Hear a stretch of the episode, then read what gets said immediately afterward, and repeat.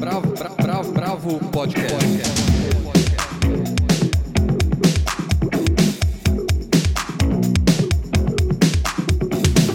Olá, bem-vindos ao podcast da Bravo. Hoje quem não tá com a gente é a Helena Bagnoli, que tá de mudança, protagonizando um Encaixotando Helena só dela.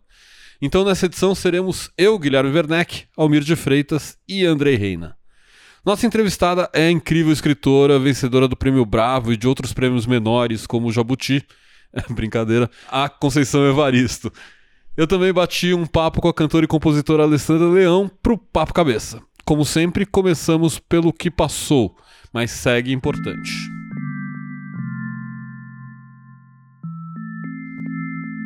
Já foi, mas está valendo.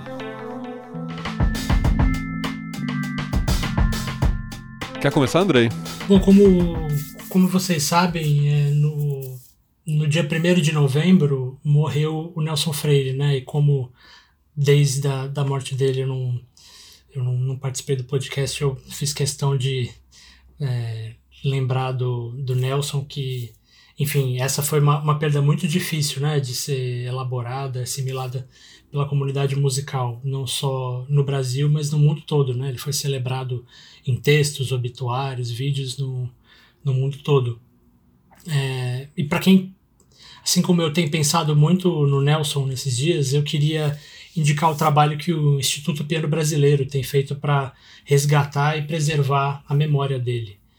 É, alguns anos atrás, o próprio Nelson Freire, é, Nelson Freire entregou para o Alexandre Dias, que é o fundador do IPB, que fica lá em Brasília, é, um material vastíssimo de arquivo que se somou a outros de outras fontes que também chegaram nas mãos do Alexandre, que tem feito um trabalho de digitalizar né, gravações, discos, materiais em vídeo e disponibilizado de forma gratuita na internet.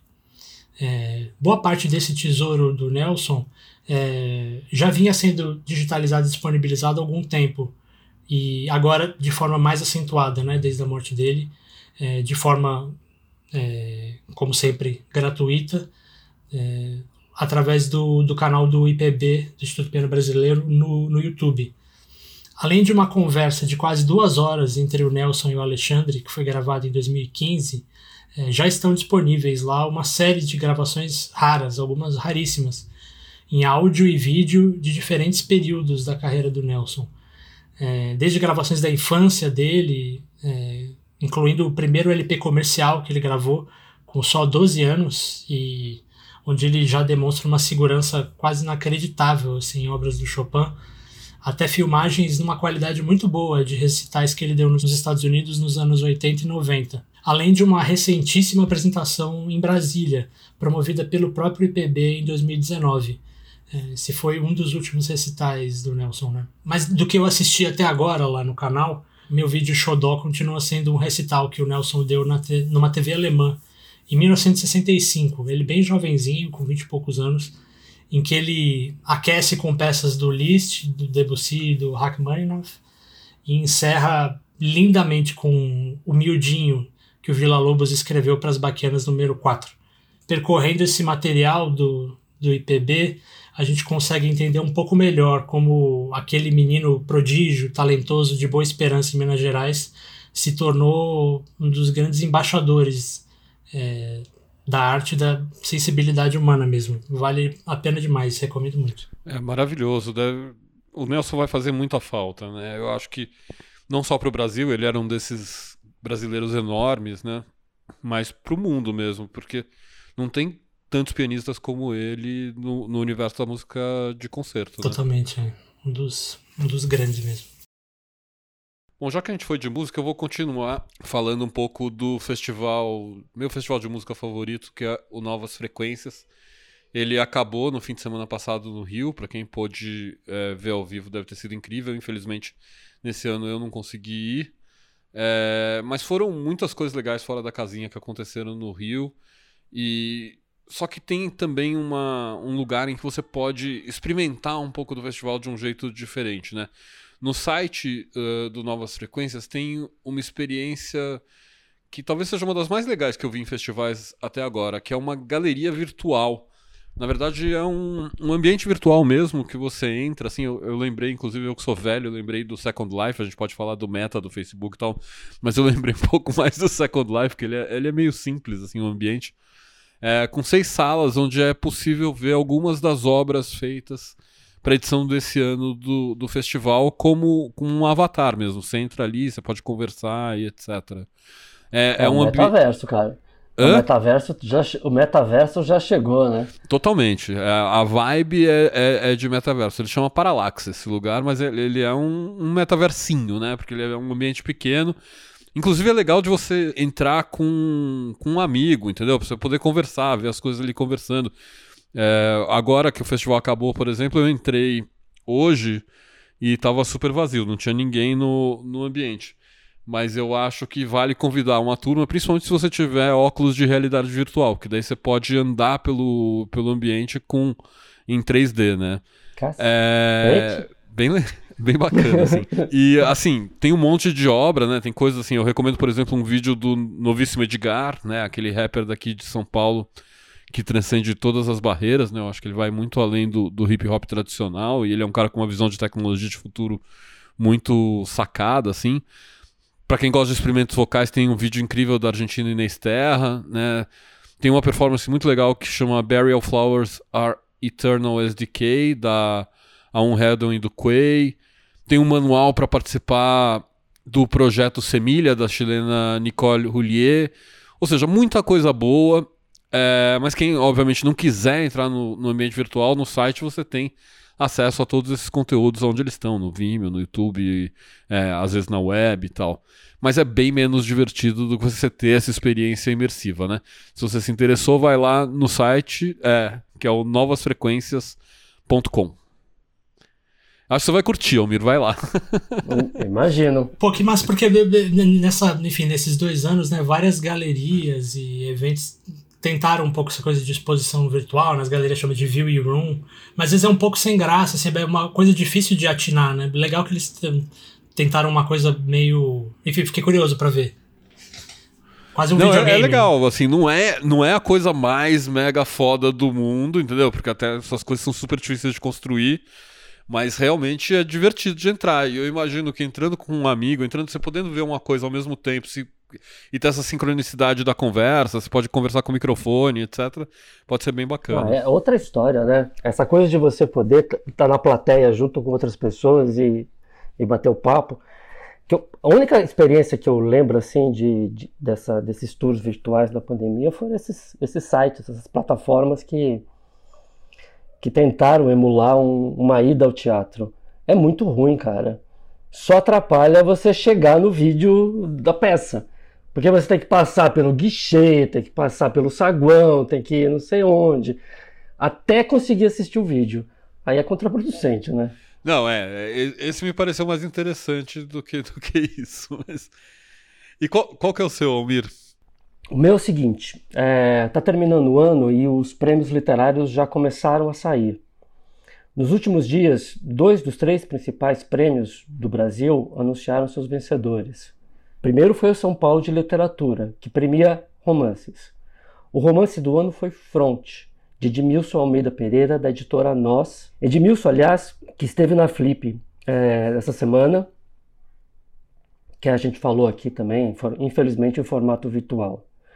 O prêmio de melhor estreia, ainda no São Paulo de Literatura, foi para O Pó, de Morgana Kretzmann, da editora Patois. Eu acho bem legais os prêmios de escritores de Minas e do Rio Grande do Sul, de duas, de várias editoras independentes que estão com o radar bem ligado no que a gente está passando. São dois livros com histórias de violência. Um é um monólogo de um anônimo miserável, uma espécie de lugar é, de fala de um excluído, e outro, os impactos desdobrados de um abuso sexual sofrido pela personagem na infância e em família. E legal que de editoras pequenas, né? Essas editoras então, pequenas é são muito bacanas, né? Isso. E, e elas estão se multiplicando, porque eu acho que está barateando muito, os custos estão sendo muito barateados, e acho que está mais fácil hoje. Já era mais fácil há 20 anos atrás, quando você teve uma explosão de editoras menores no Brasil. Mas acho que hoje está mais fácil ainda você entrar na, na, indústria, né? É, mas às vezes não é fácil para essas editoras chegar na mídia, né? Chegar no, e ventilar os seus livros. E, e, e, o prêmio, bem ou mal, faz com que elas entrem no radar da, do, da grande mídia, pelo menos. Mas você sabe que também é, mudou isso. As redes sociais ajudam demais essas editoras. Né? E eles sabem chegar na gente também. Eu, eu recebo, eu tenho contato, eu estou em contato com muitas delas. Carambaia, Relicário, Patuá, é, Nós. E tem livros legais, cara, e são bem feitos. Não é aquela tragédia de 30 anos atrás no Brasil que você tinha erro de, de, de digitação, erro de revisão, página colada, aquelas coisas. Não é o auto-publishing da Amazon, né? Não. é, bom, depois do São Paulo de Literatura foi a vez do Jabuti, que é um prêmio menor, como o Guilherme lembrou aqui, né? Mas é importante. é um dos mais importantes. Ele tem mais categorias que o São Paulo, premia mais gêneros e mais, e mais tipos de, de livros lançados. Assim. Ele tem uma visão mais industrial, assim. então pega todas as áreas de ciências humanas, de economia, esse tipo de coisa. É, vou, vou mencionar só alguns deles, o que nos interessa. O livro do ano foi, eu vou respirar antes de ler, Sagatri Suionorana, acho que é isso que levou o de livro de ano e de categoria infantil. De conto foi Flor de Gume, de Monique Malquer, editora Jandaíra, é outra editora dessas. É, Poesia foi Batendo Pasto, da Maria Lúcia Alvim, Relicário, outra editora dessas, independentes. Ah, romance, eles dividiram em dois. Eles premiam um de que eles chamam de entretenimento e foi o Corpos Secos, um livro que a gente já falou aqui no podcast uma vez, que é um, foi um livro feito é, por vários autores: Luísa Gleiser, Marcelo Ferroni, Natália Borges Polesso e Samir Machado de Machado, que é uma história de zumbi, né, se vocês bem se lembram. É, esse é da Alfaguara. E o romance literário que eles chamam é O Avesso da Pele, do Jefferson Tenório, da Companhia das Letras. Aí é um senhor livro e também uma senhora editora, aí é uma editora grande.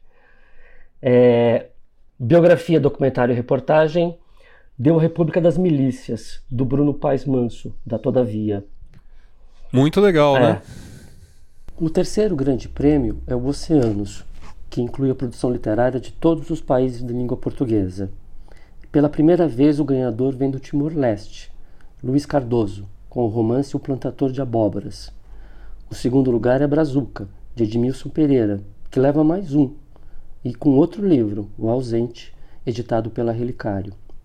O terceiro lugar é Português, com Gonçalo Tavares, com o romance O Osso do Meio. Bacana, gente. Bom, vamos continuar na literatura então com a entrevista falando com a genial Conceição bravo, Evaristo. Bravo, bravo, Hoje nós temos o prazer de receber Conceição Evaristo, um dos principais nomes da literatura brasileira atual Professora, poeta, contista e romancista, a mineira começou a publicar nos anos 90, nos Cadernos Negros, e chegou ao romance com Ponciá Vivêncio, em 2003, em que refaz o percurso da exclusão dos negros no Brasil por meio das memórias da personagem título. Outros títulos, como o romance Becos da Memória e o livro de contos Em Submissas Lágrimas de Mulher, trouxeram ainda mais força ao novo cenário literário do Brasil, com narrativas de personagens procurando reconstruir suas identidades estilhaçadas pela violência anti-silenciosa do racismo, do sexismo e do, do preconceito e da, da exclusão. São muitas vezes narrativas ancoradas na memória, às vezes com lirismo, às vezes com brutalidade. É, Conceição, eu vou começar pela sua agenda. No último fim de semana, você participou na Flip, numa mesa online é, chamada Em Busca do Jardim com a Alice Walker. Neste sábado, 11 de dezembro, amanhã, você vai estar na Bienal do Livro do Rio de Janeiro, também online, com Itamar Vieira Júnior, na mesa Histórias para Acordar um País de Sonos Injustos. Poucos dias atrás, você foi homenageada no Prêmio Inspiradoras 2021. Conceição, a vida está intensa no Zoom, né? Tá sobrando tempo para escrever, publicar um novo livro para gente? Pois é, não, mas eu ainda tenho que dizer que na semana passada também eu estive com Paulina Cisiani, a escritora de Moçambique, que ganhou o o Prêmio Camões. Foi um presente que o Itaú Social, que o Itaú Cultural, o Itaú Cultural me ofereceu, porque foi justamente no dia 29, né, no dia do meu aniversário. Parabéns. É, bom, foi, foi dos meus 75 anos. É, não está me sobrando agenda para escrever é, na, na, em termos da quantidade que eu queria, que eu precisava escrever, porque eu estou com uma série de textos na cabeça, com uma série de livros é, iniciados e eu não consegui dar, dar sequência. Mas é muito mais por falta de uma organização interna do que por falta de tempo físico. Porque que acontece? Essa quarentena, essa pandemia mexeu muito comigo emocionalmente, muito. E o primeiro choque que eu tive emocional, porque as pessoas acham que eu falo de brincadeira, mas é sério.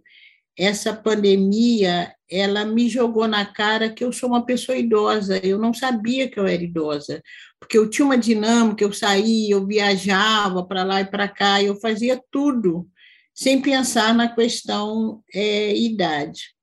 Quando veio a, a, quarentena e veio, no princípio, diziam que as pessoas mais velhas eram aquelas que estavam vulneráveis, e eu vi que eu era idosa, eu tomei muito susto, sério. E aí, à medida que foi que as pessoas foram é, morrendo, né, a quantidade de mortes no Brasil, então esse perceber a morte muito próxima, todo dia, todo dia, isso mexeu muito comigo emocionalmente. E o fato de ter que ficar presa, né?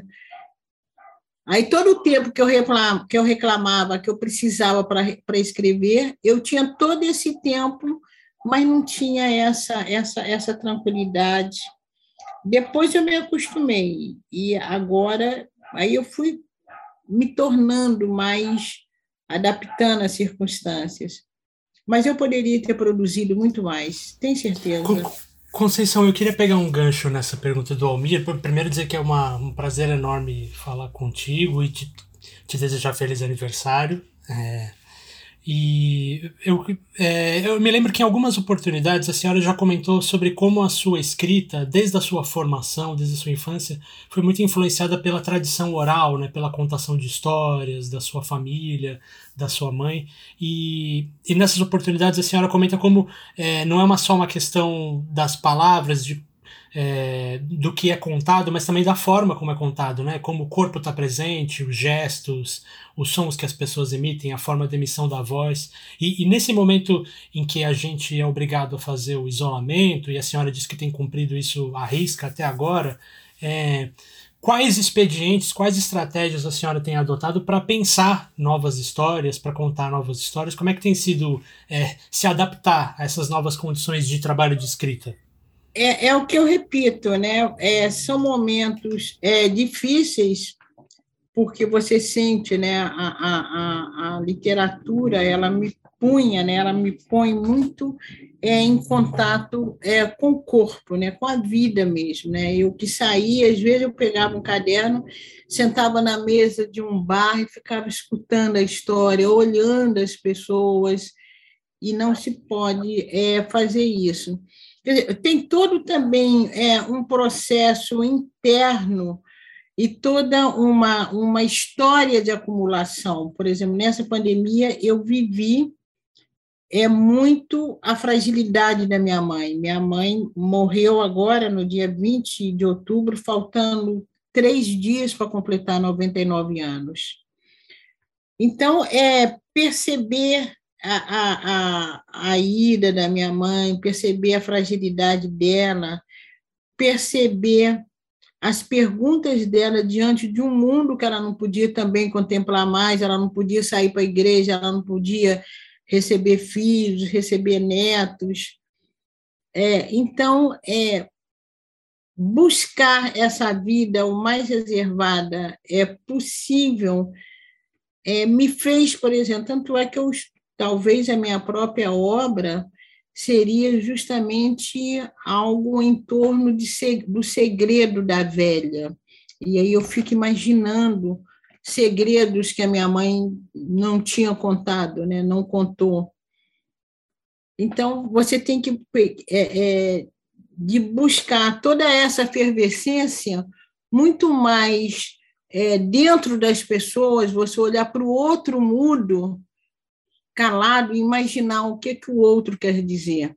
Você olhar para o teu vizinho que falava tão alto, seu vizinho também passa a, a, a ter uma voz mais quieta, mais calma, porque ele também não tem mais o movimento, ele não grita mais com o menino que está passando no meio da rua. Então, você também tem que ter que ter isso, né? imaginar uma vivência silenciosa do outro e lidar com a sua própria vivência silenciosa. E você pode fazer disso uma matéria de ficção muito grande. Incrível. É, Conceição, eu queria abrir um pouco a lente agora. É, outro dia eu tive numa palestra com a, a artista Grada Quilomba, que mora na, na Alemanha, é, embora seja de origem é, africana e, e falante do português, e ela falou para mim de como o português ainda precisa caminhar para deixar de ser uma língua racista, né? Ela falou para mim, não para todos, né, nessa conversa. É, coisa que tanto a língua alemã quanto a língua inglesa já vem trabalhando desde os anos 80, tanto a, a, por meio de ativistas quanto é, por meio de filólogos mesmo e dos próprios escritores, né? Eu queria entender o que a senhora pensa sobre essa questão da língua como um perpetuador do racismo e também, de certa maneira, um, um perpetuador do colonialismo, né? Afinal, a gente está falando da língua portuguesa e não a língua brasileira, que, é, que seria mais adequada para nós, né?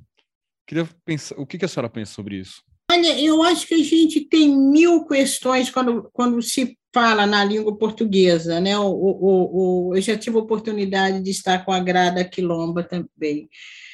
É, e me encanta muito porque ela é uma mulher jovem, né? Todas essas mulheres, todas essas competências que estão aí me dão um prazer muito grande, porque são mulheres que têm idade para serem minhas filhas e algumas até as minhas, as minhas netas. Então, isso também me dá um sentimento de gratidão muito grande à vida por estar me permitindo ver tanto, né? E voltando para a questão é, da língua. Da língua portuguesa, aí nós vamos pensar né, da língua da língua que se fala no Brasil. Eu acho que essa, é, esse colonialismo da língua portuguesa, que é uma herança histórica, aqui no Brasil é, já tem um primeiro dado que marca isso, é quando a gente fala que língua que se fala no Brasil. E normalmente, sem sentir, a gente fala português. A gente não lembra que o Brasil tem línguas indígenas que estão ainda vivas. A gente não fala, a gente não se refere às línguas é, inglesas, quer dizer, a língua, as línguas inglesas não, as línguas indígenas. Então, a língua que marcou a colonização é aquela que nós julgamos, né? que é a língua falada no Brasil, e, e não pensamos que o Brasil não é um país monolinguístico, é um país plurilinguístico. A gente não fala isso, nem, nem, é, nem percebe. E essa marcação, por exemplo, da língua portuguesa, essa marcação, essa desinência masculina, é, eu me lembro que numa das bienais, acho que a, foi a, a última bienal, que no momento da palestra eu digo boa tarde a todas, a todos e a todos. Eu faço questão de colocar o todos é, no meio, porque o todos o que representa os homens, os homens sempre foram é, representados, né? Começando pela própria linguagem bíblica, né? Que primeiro ela via os homens, as que as mulheres e as crianças. Então já há uma escala aí de, de, de apresentação, uma escala que tende a é, minorizar é, as pessoas. E, por exemplo, uma questão que eu que eu faço questão de usar é a palavra poetisa, mesmo que na língua portuguesa, ou mesmo que, que mulheres poetas é, não gostem do termo, porque acham que poetisa significa uma poeta menor, mas eu acho que se nós temos uma palavra na língua portuguesa que vai designar uma mulher que faz poesia, e que essa palavra poetiza, para mim eu uso sem dificuldade no, nenhuma. Não uso mais que às vezes algumas mulheres que fazem poesia preferem ser chamadas é, de poetas. Então, a língua ela é um veículo de dominação, isso a gente não tem nenhum, nenhuma sombra de dúvida, né? ela, ela é um, domínio de dominação. E aqui, é, é, é, até pelo, pela herança portuguesa, pela herança da língua portuguesa, ela domina tanto do ponto de vista da nomeação, essa nomeação sempre com essa desinência masculina, como do ponto de vista de, de, de classificar as competências, né? o falar bem, né? quem fala bem, quem define que uma língua está bem falada, quem define a gramática. O sujeito ele pode ter uma competência de, comunica de comunicação muito grande, mas se essa competência dele foi explicitada de uma maneira que vai ferir a gramática, né, a lei da gramática, essa competência dele é colocada é, em dúvida. E nós esquecemos também que a língua é um processo dinâmico. As pessoas usam a língua, modificam a língua, incrementam a língua, e essa modificação muitas vezes é vista como mutilação, que eu ouço das pessoas falaram, ah, estão mutilando a língua portuguesa. Entende? Como se a, se a língua portuguesa tivesse de ser um corpo único, né? um corpo que coubesse dentro de um determinado molde. E para quem escreve, né, isso também é uma é uma é um enfrentamento grande também, porque você precisa ter coragem. Eu acho que a literatura, a arte, se a arte é, rompe as normas, a arte pode romper as normas da língua, mas é, é, é sempre questionado, né? A maneira com que você vai romper as normas da língua um escritor, uma escritora, ele pode, em princípio, ele pode romper as normas da língua se ele tiver conhecimento das normas dessa, dessa língua, então cada rompimento dele é considerado uma estética. Se ele não tem muito conhecimento das normas da língua, e o que eu falo, se, se o, o lidar dele com a língua está muito mais afeita a uma gramática do cotidiano do que a uma gramática normativa, aí se coloca dúvidas se esse escritor ou escritora escreve bem, né? Conceição, isso, isso, isso esteve muito presente agora na, nesse trabalho de reedição dos, das obras da Carolina Maria de Jesus, né, em que a senhora participou lá na, lá na Companhia das Letras, né? Você, a senhora poderia comentar sobre a decisão de manter a escrita da Carolina Maria de Jesus é, na sua forma original e não passar por um processo de correção segundo o português formal? Isso. É, esse, essa foi uma, um, uma decisão é, do Conselho, né? Muito boa a sua pergunta, porque a gente não tem é, comentado muito, a não ser nesses momentos específicos. Foi uma decisão do Conselho e foi uma decisão muito bem pensada, porque nós temos nesse Conselho pesquisadoras de Carolina, nós temos a própria filha de Carolina, que é a Vera Eunice de Jesus, as meninas que fizeram a transcrição do manuscrito de Carolina, todas elas são estudiosas de Carolina, tem uma pessoa que está fazendo doutorado em linguística, então não foi um trabalho inocente, não foi um trabalho leviano, foi um trabalho muito bem pensado. E o que que nós queríamos, né? Quando as pessoas falam, ah, mas vocês conservaram os erros de Carolina.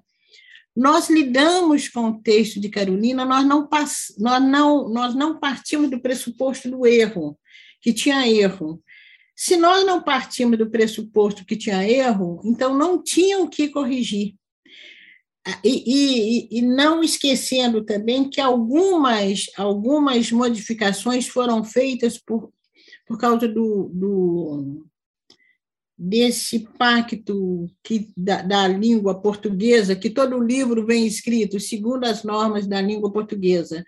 Como era um livro que ia também obedecer um, um, um desejo comercial para ser vendável, ele teve de ser feito algumas adaptações, que a editora sabia quais seriam essas, essas é, adaptações. Mas aquilo que poderia seguir sem, sem ser um empecilho para esse item que pede para o livro ser comercial, o que pôde seguir do jeito que Carolina escreveu, nós deixamos. Por quê? O que nos interessava também era, era mostrar a, o, o processo criativo de Carolina, inclusive a maneira como as classes populares se apossam da língua portuguesa. Né? É, é, por exemplo, vocês que são é, jornalistas, vocês se apossam da língua portuguesa de uma forma diferente que o engenheiro se apossa, de uma forma diferente que o médico se aposta, que o professor de, de, de, de literatura se aposta. E a maneira que o povo se aposta da língua portuguesa é de uma é de uma outra forma com as suas riquezas, com suas marcas específicas. E a gente queria deixar isso no queria e quis deixar isso no texto de Carolina, né? Inclusive o registro também, como esse registro, como a ortografia mesmo, a maneira de escrever a palavra, é, aparece em Carolina de uma forma é, diferenciada. E a gente levava em consideração não o fato que todas as outras edições que muitos dos pesquisadores apontam, ah, Carolina só teve até a, primeira, a segunda série, então é por isso que ela escreve assim. A gente não queria. Isso nós não levamos em consideração. Nós levamos em consideração todas as outras formas, todos os outros lugares, todos, todo outro processo de letramento de Carolina. Carolina lia através das notícias que ela ouvia na rádio, naquele programa que tinha antigamente, programa A Hora do Brasil, ela escutava a Hora do Brasil. Quem de nós paramos para escutar a Hora do Brasil? Sejamos sinceros. Carolina parava para escutar discursos políticos. Né? Então, é, é, tudo isso foi. Carolina parava para ler restos de, de jornais, Carolina parava para ler os poetas românticos, Carolina leu Lusíadas. Então, a gente queria deixar aflorar no texto de Carolina todos esses processos dela de encontro com a língua portuguesa. E por isso que nós deixamos a escrita de Carolina aparecer, né? A Carolina aparecer, ela ser o que era na escrita. Conceição, é, eu tenho uma última pergunta para você. É, eu li é, essa semana que você está escrevendo um rap. Você pode contar melhor para a gente como é essa história? Posso, posso. É. Eu sou muito lenta, né? Eu sou muito lenta no meu processo de criação.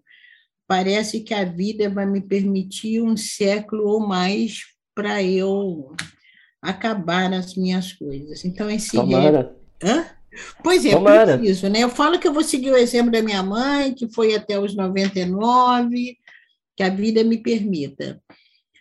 E a gente escuta um rap, a gente pensa que é fácil fazer um rap. Não é, porque tem, tem uma métrica, tem uma sonância, né? tem as rimas, e tem mais uma coisa: o rap é corpo.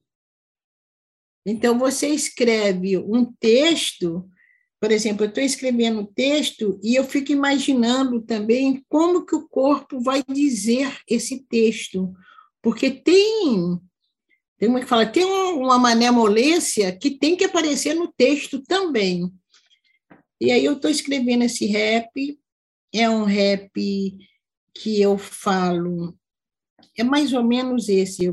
talvez o rap se chamaria o rap da experiência, qualquer coisa assim. Eu tento dialogar com os mais jovens, mas a grande pergunta é: o que me vale toda uma sabedoria se essa sabedoria não for colocada à disposição? Se essa, se essa sabedoria não tiver uma continuidade. Então, esse é o meu presente que eu quero dar para os mais jovens e eu quero dar esse presente através de um rap. Maravilha. E tem muito... alguém que está fazendo a música já?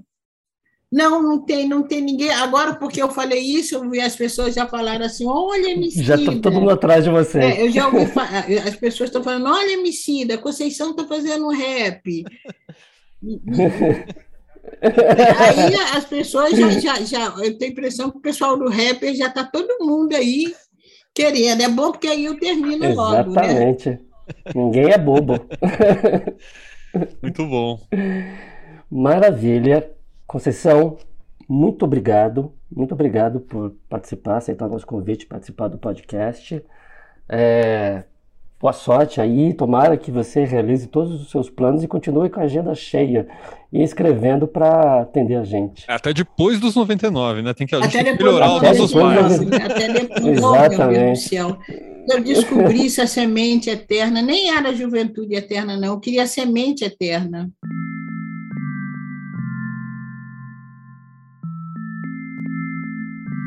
Bravo indica.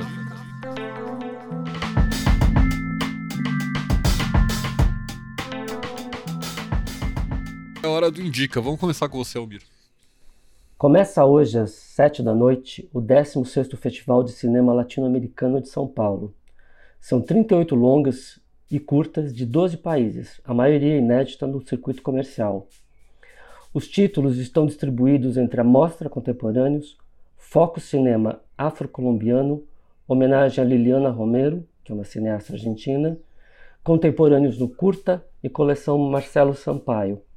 A programação é híbrida e os filmes podem ser assistidos nas plataformas Sesc Digital, SP Cine Play e Insight TV, no formato virtual, e presencialmente no Centro Cultural São Paulo e no SP Cine Roberto Santos. Tudo gratuito e o festival vai até o dia 17. A programação completa pode ser conferida em festlatinosp.com.br. Pô, muito legal, né? Eu adoro cinema latino-americano, assim, eu sempre acho coisa boa nesses festivais. Não, é coisa que você e você não acha em circuito comercial. Assim, é inédito em circuito comercial porque o circuito comercial não estreia. É, tirando né? um outro filme argentino, né? Pouca coisa realmente vem do cinema é, latino-americano. É. Inclusive é. sobre a plataforma do Sesc, né? O Sesc Digital, você sempre tem filme muito legal para ver ali, né? Tanto filme recente quanto clássicos e tal. E eles anunciaram agora, ainda não tem a programação, mas eles vão passar uma retrospectiva do cinema brasileiro desse ano a partir da semana que vem, se eu não estou enganado. Então, enfim, quase ninguém foi no cinema, né, esse ano. Então vale a pena dar uma espiada lá, que provavelmente algum filme que você quis ver vai estar tá lá. Eu não conheço essa plataforma Insight TV. Alguém conhece? Insight, não conheço. Alguns festivais têm usado ela para para exibir os filmes. É, vou, vou, fiquei curioso, vou até dar uma olhada. Bom, eu vou, como eu, eu vou continuar no cinema, vou eu agora, tá, André? Depois você vai. Manda ver. E. Quer dizer, cinema numas, né? É. Bom, quando você pensa que já tinha visto tudo que era possível ver sobre os Beatles, vem essa série Get Back, dirigida pelo Peter Jackson. Sim, é o diretor da trilogia do Senhor dos Anéis, com essa minissérie documental em três episódios disponível na Disney Plus. Bom, assim como o Senhor dos Anéis, senta que é longo, entendeu? São 468 minutos que dá quase oito horas. É um pouco menor do que a trilogia do Tolkien, mas é um mergulho na criação do último álbum dos Beatles e é um, também um retrato de uma banda em processo de separação, assim, ou num último esforço de criar algo relevante juntos. Eu acho que não tem como dar muito spoiler aqui, porque a história é bastante conhecida. Mas é possível fazer uma distinção entre três momentos que dominam os três episódios. Para quem estava em Marte e não sabe bem do que se trata, o primeiro episódio situa essa história, assim, para gravar o disco seguinte dos Beatles, eles decidem fazer tudo ao vivo. A banda não tocava junto em shows desde 66, depois que começou a receber ameaças de morte quando John Lennon disse que os Beatles eram mais famosos que Jesus Cristo, né? E aí eles desistem de fazer shows total, nunca mais tocam juntos ao vivo. Então, do Revolver ao Abbey Road, os discos foram todos feitos em estúdio, com cada Beatle meio que tocando a sua parte separadamente. Agora a ideia é que eles toquem juntos um novo repertório num especial de TV. A Apple, a original, não a do Steve Jobs, aluga um galpão, monta todo o equipamento de filmagem e gravação. E aí a gente vai vendo isso sendo feito ao longo do tempo, né? A ideia é que ali sejam feitos tanto os ensaios do, do novo repertório quanto seja gravado o especial. O primeiro episódio mostra a banda bem no galpão, assim, trabalhando o começo desse material e, obviamente, não sem atritos. É, é, é a parte mais bacana, assim, que dá para ver a gestação das canções, dá para ver um compromisso do Paul McCartney com, com o disco novo e com segurar a banda, né? Um, dá para ver um John Lennon bem alienado, assim, bem fora do processo. É, um George Harrison bem descontente com seu papel dentro da banda e aquela rocha brincalhona que é o Ringo, né? Que é o cara que é, é, meio uma cola, na verdade, dos Beatles em algum momento, né? Ah, essa história não dá muito certo por N razões. E o segundo episódio mostra o desenvolvimento das canções num estúdio de verdade, onde a banda consegue realmente é, levar suas ideias melhor, né? E o terceiro é o clímax, assim, com a banda apresentando o repertório ao vivo, de surpresa, no topo do prédio da Apple. Talvez a única parte que realmente tenha ganhado a luz do dia, assim, a, a gente viu, né, é, muitas vezes essa performance dos Beatles no, no, no telhado. O, Jack, o, o, Peter Jackson se debruçou sobre todo esse material que foi filmado pelo jovem diretor Michael Lindsay Hogg na época e fez um, um trabalho especial. É quase um reality show com a banda mais famosa do mundo aqui. A intimidade é impressionante, a edição também eu acho que vale muito a pena até assinar o Disney Plus, que eu acho um. um se você não tiver filhos, um, um, um stream meio bobo. É, só para ver esse mini doc, assim, eu, eu achei impressionante. Não sei se Eu não viram. consegui ver tudo ainda. Ainda tô pelejando. Eu acho que eu vou, vou, assistir no, no fim do ano só agora. Eu até ia perguntar, eu fiquei um pouco intimidado com, a, com o tamanho do negócio, né? Você recomenda ir uma, pegar um dia aí de uma vez ou ir aos poucos, assim? Putz, é, eu, eu vi uma primeira vez picado, e daí eu achei que tinha que ter a, a, a experiência de ver de uma vez, e eu vi no sábado às 8 horas de documentário, e eu achei bem mais legal, assim, eu achei uma doideira, na verdade, ficar eu botei na TV alto, sabe? assim, pra valer, assim, não, não, no computador. E eu achei muito, muito legal, assim. Eu tava muito, assim, falando, ah, aqui eu posso ver de Beatles de novo, o que, que esses caras vão trazer de novo. É... E, cara, mesmo tendo lido biografia do John Lennon, tendo visto um monte de coisa dos Beatles, você vê a coisa em ação, o negócio acontecendo é muito, muito potente. Assim, é tem muitas preciosidades e você vê os caras é, com viés mais humano, assim, menos mítico, sabe? E é muito legal. Não, isso que você falou de que ser um quase um reality show, né? É, é a direção do, dos nossos dias, né? Total. E, e se pensar nisso feito em 69, entendeu? Em janeiro de 69. É um mês ali de, de. é, muito, é muito legal. Bom, e você, Andrei, para onde nós vamos? Bom, eu, eu queria indicar dois livros sobre música que é, foram lançados há pouco tempo, que na verdade estão na minha lista agora para o fim do ano. Não, não li ainda, mas tô, tá, tá na minha listinha para ganhar a idade presente. É, o primeiro deles é o Amoroso, uma biografia de João Gilberto. O livro que o Zuzó de Mello, que foi um dos maiores pesquisadores de música popular aqui no Brasil, ele deixou esse livro pronto né, antes de morrer no ano passado o Zusa foi contemporâneo e conheceu o João, né, e testemunhou de perto alguns dos momentos marcantes da trajetória dele. E, enfim, a minha expectativa pelo que eu li até agora é que o livro empreste ao leitor um pouco do privilégio que deve ter sido observar parte do que o João criou e que continua interessando a gente até hoje, né? E o segundo livro é, é um que se chama Barulho de Preto, Rap e Cultura Negra nos Estados Unidos Contemporâneos, é, que foi lançado agora e inaugura uma nova coleção sobre hip hop na editora Perspectiva, que é coordenada pelas pesquisadoras Daniela Vieira e Jaqueline Lima Santos. Daniela Vieira, inclusive, é uma amiga nossa aqui da Bravo, já é, escreveu um texto sobre canções do Caetano Veloso e já participou do podcast também. A Daniela e a Jaqueline, elas também assinam a tradução desse livro, do Barulho de Preto, que é um, é, é um estudo pioneiro da socióloga americana Tricia Rose. Esse livro foi lançado originalmente lá nos Estados Unidos em 94 e hoje é considerado um clássico dos estudos sobre o rap e o hip hop, é, feito por alguém ligado à academia, né? E a, a tem uma trajetória é, bastante considerável. Né? Ela é uma mulher negra criada nos bairros do Harlem e do Bronx, em Nova York, nos anos 60 e 70.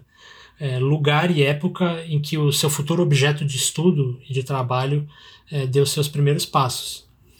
É, aliás, segundo o New, uma matéria do New York Times, ela foi a primeira pessoa a defender um doutorado nos Estados Unidos é, sobre o hip hop. E é justamente essa tese que deu origem ao Barulho de Preto, que finalmente ganha uma tradução brasileira. Tô, parece ser um livraço. Pô, muito legal. Eu, eu li a resenha da Paula Carvalho, né, que trabalhou aqui com a gente bastante tempo na 451. É, e fiquei legal. bastante interessado. Até porque eu acho que a gente tem uma. A gente tem alguns livros interessantes de hip hop no Brasil, mas a gente não tem uma bibliografia muito, muito legal, né? Tem o livro do Ricardo Teté. É, eu sei que o Cauã tá preparando uma coisa legal, assim, a partir. É, né, tem o Sobrevivendo no Inferno com aquele prefácio dele, mas ainda é pouca coisa, né? É, então fiquei bem curioso para ler esse livro também.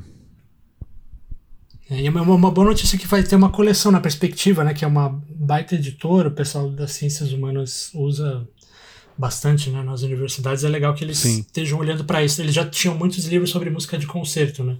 Agora eles também vão ter esse material, né? Sobre hip hop. É outra coisa do Zeitgeist, né?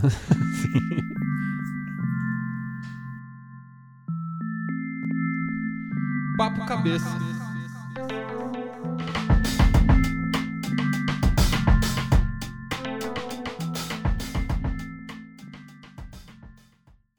não dá para olhar o Acesa e olhar esse disco sem pensar no, no, no sentido do Guy Debord de deriva, sabe? Eu fiquei virando nisso, não sei se eu estou viajando.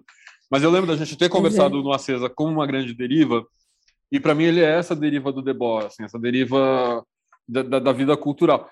Como que foi a transposição desse, desse, processo? Assim, primeiro, se você concorda com essa ideia debordiana do, do, da produção desse, desse disco, e como foi esse, esse salto de de conversas que começam antes da pandemia, que seguem ali do, no meio da pandemia e terminam nesse disco feito nesse período estranho, né, que a gente viveu, tá vivendo.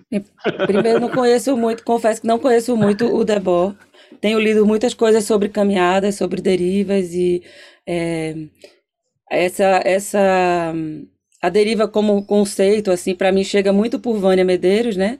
Que que é artista visual com quem eu trabalho já há muito tempo, inclusive no Acesa. E para mim foi massa porque quando ela começou a estudar para assim, né, mergulhar mais nesse tema para o mestrado dela, que deu origem ao livro o livro de artista chamado Cidade Passo, que é um livro que me inspira, assim, me, me, é o o Acesa de certa forma parte muito desse livro, né? É, a partir desse livro eu fiz uma sériezinha para o Instagram chamada Música Passo e depois o Acesa também vem um, um tanto nesse nesse desejo, sobretudo a série, né? O disco já vai virando outro desdobramento, mas sobretudo a série tem muito a ver com esse processo do Cidade Passo. E, e eu tenho me, inter... me interessei muito porque também é natural para mim compor caminhando. A, a, caminhada como, como processo terapêutico e, e de sobrevivência e de, e, de, e de criação, né? Tenho várias músicas que eu compus andando e que tem uma coisa que é, é diferente de você caminhar, né, com a, a com um propósito ali pré-determinado, um roteiro, né? Eu vou daqui para ali, eu tenho um ponto de chegada, então eu foco meio que no ponto de chegada, né? O, a deriva é justamente o você não ter o ponto de chegada, você não ter esse roteiro pré-determinado. Então, para a série, isso, bem, para o meu processo criativo, isso é muito, muito, é uma busca constante, assim, para mim é muito eu gosto muito de caminhar meio por nada, assim, meio para me perder mesmo no espaço. E, e acompanhar, né, trabalhar com Vânia esses anos todos, assim, acompanhar o processo dela do mestrado e o trabalho, os trabalhos, né, seguintes dela, que tem muito a ver com, trabalha muito com dodecafônico, também com o coletivo dodecafônico, enfim. Então, comecei a ler algumas coisas sobre deriva, sobre caminhada, sobre esse corpo caminhante na cidade, como é que a gente se, se se sintetiza de várias maneiras com a cidade, né? Mas é isso, não é uma caminhada sem propósito nenhum também. É uma é um estado quase meditativo, né? Que é o você estar presente. Então também isso é um foco grande para mim. Quando a gente foi fazer o, o, quando a gente aprovou o projeto no, no Rumos, né, do Itaú Cultural, que é o projeto que financia, o edital que financia, né, o, o Acesa todo, né, da série até o disco, é, para mim foi uma oportunidade porque o, o, o Rumos tem um, um, processo, um edital que é muito amplo, é o único, né, que uhum. tem uma, ampli, uma amplidão, uma amplitude mesmo de você pode propor qualquer coisa, né, o que às vezes assusta, muitas vezes dá uma certa, eita pô, mas como assim? É, parece que só fazer um disco às vezes é pouco, né? E não é também, mas eu lembro quando eu comecei a ver as coisas do, do, do Rumos, uma, uma das coisas que a Aninha de Fátima, que é do Itaú, falou, ela disse, o, Ita, o Rumos é o projeto que você pode botar o projeto da sua vida, assim, projeto, aquele projeto que você sempre quis fazer e nunca achou um lugar para colocar. Então ele parte desses desses, dessas instigas, assim, né? De, de poder derivar, de poder caminhar com, com artistas que eu tanto admiro e como essa deriva é, ela interfere diretamente, né, e amplamente, tanto na criação quanto na conversa, né? Sim. Uma conversa assim, sentado, você está aqui, né, o corpo, ele está quase esquecido, né, de certa forma. E aí quando a gente caminha, a, a, a o pensamento também se desloca e se atravessa, né, com o que está no mundo. Então, a série parte dessa deriva e acaba que o processo inteiro parte dessa deriva. Então, todas as vezes que eu estava muito angustiada de, de não saber, eu tinha que voltar e me lembrar, tipo, não sei a formação instrumental, meu Deus, tem que definir a formação instrumental. Como é que eu não sei? Ou como é que eu não sei? Eu, diante de todos os não sei, é, eu tinha que voltar e lembrar, bem, você chamou a deriva, né? A deriva está aqui. Você tem seus dispositivos de observação, mas a deriva está presente durante todo o percurso. Né? E aí é lidar com, com o percurso mesmo, e é aprender com o que o percurso vai ensinando, né? vai mostrando. Que tem muito a ver com macumbas nesse sentido, porque tem muito a ver com, com a filosofia das macumbas, né? É na rua que se o jogo se aconte acontece, é na rua que a vida pulsa, né? É na rua que as relações acontecem. Para mim, ainda mais, é na rua onde a festa acontece. Então, é, é na rua onde eu aprendo a ser gente também. Então, nesse sentido, o, o, o Acesa, ele é muito próximo do Macumbas.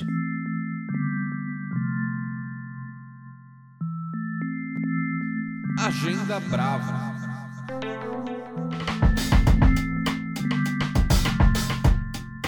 A minha indicação dessa vez é para quem não tá afim de sair de casa nesse fim de semana. Hoje amanhã, né, dias 10 e 11, rola o Festival Arte, um festival de música LGBT QIA+, promovido por dois coletivos incríveis, o Afrobafo e o Marcha. No mês passado, é, os dois coletivos produziram o Circuito Arte, que quer dizer autonomia, instituição, transformação e interação na verdade, eles fizeram cursos de formação qualificando profissionais na, nas áreas de gestão, de empreendedorismo cultural, de produção, de direção artística. Também fizeram é, podcasts e oficinas de saberes. Né? É, o festival nasce de, como um resultado desse projeto. assim E, na verdade, para concluir essas atividades com shows, performances e DJ sets, e vão rolar direto de um lugar mítico aqui de São Paulo, que é o Teatro Oficina, né? No dia 10 rola Daisy Tigrona, Dana Lisboa, DJ Lohane, Afrobafo Dance, DJ Carol, Juju ZL, DJ Paulo e um show da Bad Sista. É, a apresentação desse dia é da Areta Sadik. Eu adoro Bad Sista, por exemplo. Bad Sista fez um descasso esse ano, né? Em seguida, no dia 11, será a vez das irmãs Paul, Vitor Adé, de Cerqueria, As Mambas, Santeste, House of Zion, Maquia Khan, Teodoro, com a apresentação também da, da Areta Sadik e dessa vez também Nathan Santos junto. A transmissão vai ser pelo canal do YouTube do coletivo Marcha, que é youtube.com, Czinho Coletividade Marcha, marcha com SHA, para quem não souber. E para quem tiver no espírito, assim, tiver imbuído e tiver em São Paulo, depois da, da, da gravação do sábado, vai rolar um after no Aparelha Luzia. Então, é minha dica para esse fim de semana. Muito legal. Inclu Pô, que, que legal que eles vão para Parelha. Eu vi umas. Tava vendo umas fotos semana passada do. Foi é, reaberto agora, né? Inclusive acho que foi no dia 20 de novembro, no Dia da Consciência Negra, que é um espaço super importante, né? De, super é, importante. Su da arte cultural, da Erika Malunguinho, enfim, muito legal. Exatamente. Eu, eu nunca fui no Aparelho Luzia porque eu sou branco. Eu, eu tenho essa coisa de achar que não é um, um lugar que eu tenha de ir. Mas eu sempre acompanho o que está acontecendo lá e é uma programação sensacional. É, qual que é a sua, Andrei? É, a minha dica é para quem já voltou a frequentar as salas de cinema, mas acho que ela também vale para quem prefere esperar a chegada do filme no streaming, o que eu espero que aconteça em breve. É que nessa semana agora é, estreia a nova filmagem do musical West Side Story, que assim como a versão dos anos 60 conhecida, né, chegou chega ao Brasil com o título Amor Sublime Amor. É, eu, eu confesso que eu não sei muito o que esperar desse remake, né, que foi dirigido pelo Steven Spielberg, que não é conhecido exatamente como diretor de musicais. E que como... O que pode ser bom, inclusive. e que como. pois é, só, não, exatamente. É meio imprevisível, né? E além disso, eu também não sei, fiquei um pouco assim, eu, eu vi um trailer e pelo trailer depois eu fui confirmar, isso rolou mesmo. Pelo trailer fica claro que mudaram os arranjos originais do Leonard Bernstein. Chamaram um compositor, eu não sei se enfim, acho que só vendo o filme para descobrir. Mas pelo trailer dá uma impressão de que tentaram modernizar um pouco, passar uma um verniz meio Hans Zimmer nele. Espero que eu esteja enganado. Mas eu acho que essa, essa estreia ganha um novo significado agora com a morte do Stephen Sondheim uhum. no, no, último dia 26 de novembro. É, West Side Story foi o primeiro trabalho do Sondheim na Broadway quando ele era um menino, tinha 20 e poucos anos é, como letrista, né? Depois ele, ele também era um compositor, mas nesse trabalho ele, ele colocou letra para os temas inesquecíveis do Bernstein, né? Que são tocados até hoje, muitos viraram standards, né? Como Somewhere, Maria, Tonight, America, enfim. Quase todas as músicas do filme são conhecidas. É, depois dessa estreia, o Sondheim se tornou, como compositor, além de letrista, ponta de lança de uma de uma mudança radical no teatro musical americano, né, levando o gênero para muito além do seu aspecto comercial, né, pelo que ele às vezes é mais lembrado. É, e uma das últimas entrevistas que ele deu na TV americana, ele disse que visitou o set e que pôde assistir o filme e que ficou surpreso, no bom sentido, com o resultado. É, enfim, essa recomendação e mais duas informações uma delas de que o filme foi produzido pela Rita Moreno, uma atriz histórica porto-riquenha que está no elenco original dos anos 60. Ela produziu o filme e que a trilha, que, é, sobre a qual ainda param dúvidas, pelo menos ela foi tocada pelas filarmônicas de Nova York e Los Angeles sob a regência do Gustavo Dudamel. Então acho que existem razões para ficar curioso com o filme. Eu odeio musical, eu vou ver o Homem-Aranha, mas tudo bem. Exatamente. Você vai pro metaverso, tá valendo, né? Você tá valendo, porque é, realmente eu não tenho, não tenho, nenhuma paciência pra musical. Eu, eu gosto muito de música e eu não consigo. São poucos os músicos. Eu acho até o West Side Story dos melhores, mas eu realmente não consigo. então, essa. É... Dá uma chance. O musical que eu gosto é do Lars von Trier com a Bjork, assim, porque justamente é um musical que as pessoas que gostam de musical não gostam, né? É, eu acho difícil, mas assim, eu, para quem gosta de musical, eu acho que deve ser demais. É, e você, Almir, como é que a gente vai fechar essas indicações? Vou fechar com fotografia. Fechar com fotografia. Começa, você deu o programa do fim de semana, eu dou o programa que começa na segunda, dia 13. O Instituto Italiano de Cultura de São Paulo, que fica ali, quase na esquina da Higienópolis com a Angélica, vai abrigar a exposição Vicenzo Pastore, Paisagem Urbana, Paisagem Humana. São 44 fotos feitas em 1910 e 1915 é, na cidade de São Paulo. O Vicenzo era um italiano que veio para cá e abriu um estúdio de fotografia. Então o trabalho dele era esse. Mas ele saía pela cidade também para fotografar. E o mais legal dessa coleção, é, do início do século, de imagens do século do século, não é a, a, aquilo que é habitual, os prédios antigos, o prédio do Banespa, o bonde, né? É, ele vai para a rua para fotografar as pessoas, é, que era uma coisa muito rara na época. Né? Se você for uh, toda a história da fotografia, você vai ver que é, os fotógrafos estão lá clicando gente que tem grana para pagar. Sair na rua para fotografar o povo, isso não acontecia. Então tem coisas muito legais, porque ele prestou atenção nessas pessoas que estavam no São Paulo nessa época, que estão feirantes, engraxates, ambulantes, lavadeiras na beira do Tamanduateí do, é, além de mulheres e crianças em praças, sentadas, conversando, brincando. Até agricultores ele pegou. Né? No São Paulo, ali, tinha um núcleo urbano muito concentrado no centro, né? no centro da cidade até a Paulista, Consolação. E todo o centro expandido que a gente chama hoje, né? boa parte do centro, centro expandido era rural.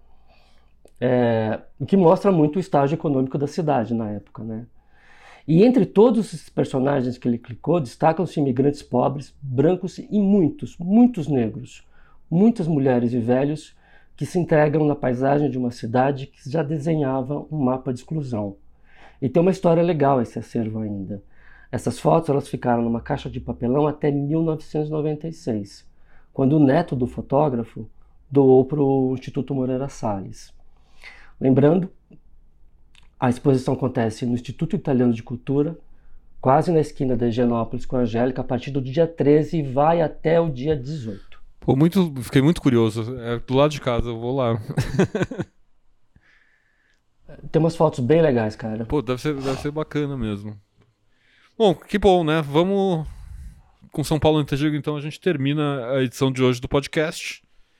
É, esse é o último podcast do ano, a gente não vai voltar a fazer porque ficaria muito em cima do Natal. Em janeiro a gente volta. É isso aí, gente. Bom fim de ano. Que 2022 seja bem melhor do que 2021. Por favor.